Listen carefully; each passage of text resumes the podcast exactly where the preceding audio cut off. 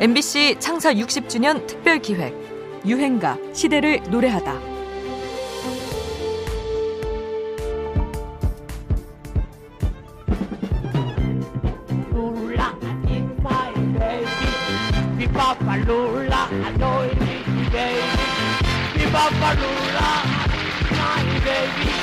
소영춘 정말 언제 어디서든 웃길 수 있는 전설의 희극인이었습니다. 당시 유행어 제조기였죠. 방송인 김성주도 MBC 아나운서 시험을 볼 때 면접에서 서영춘 개인기를 선보이고 합격을 했었다는군요. 성대모 생각이 나는 거죠. 누구였어요? 서영춘, 김국진. 음. 여러분 안녕하십니까 서영춘입니다. 아 여기 괜찮은 친구인데 말이야.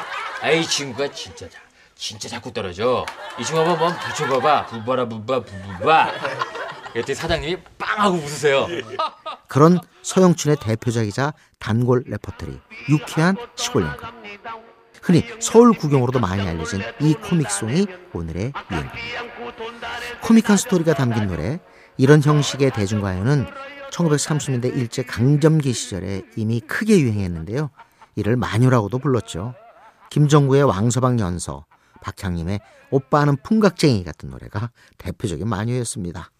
일제 강점기라는 숨막히는 시대 상황을 웃음으로 돌파하려는 것이었을까요? 유쾌한 시골 영감도 원래는 1936년에 나온 강홍식의 마녀입니다. 이후로 이 곡은 1960년대 홀쭉이와 뚱뚱이 컴비 아세요? 양훈과 양석천이었는데요. 이 양석천의 노래로 또 최고 인기 코미디언 서영춘이 불러서 관객의 박장대소를 불렀습니다.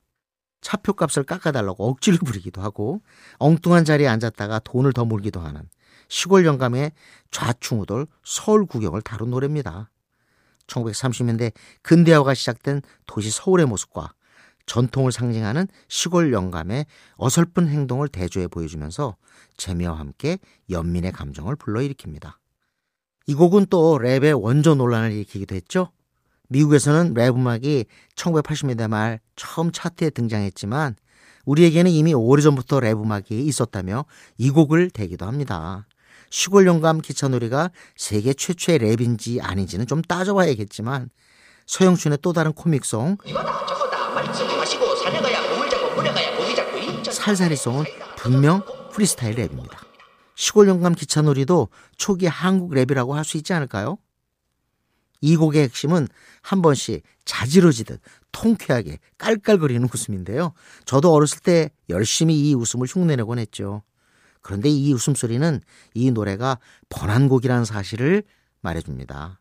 19세기 조지 W 존슨의 The Laughing Song 잠시 들어보실까요? Snowplow. His mouth is like a trap, and when he opens it gently, you will see a fearful gap, and then I laugh. I got Daddy from Larry. 원곡의 핵심도 웃음소리죠. 번안곡이 대세였던 1960년대보다 훨씬 이전부터 우리 음악 관계자들은 서양 음악의 흐름을 주시해왔다는 걸 알려주는 증거지요.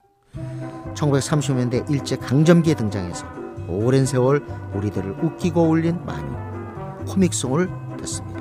서영춘의 시골 영감 기차놀이 또는 서울 구경입니다. 시골 영감처럼 다른 기차 놀이다 아, 차표 파는 아가씨와 신경을 하는 아이 세상에 외로이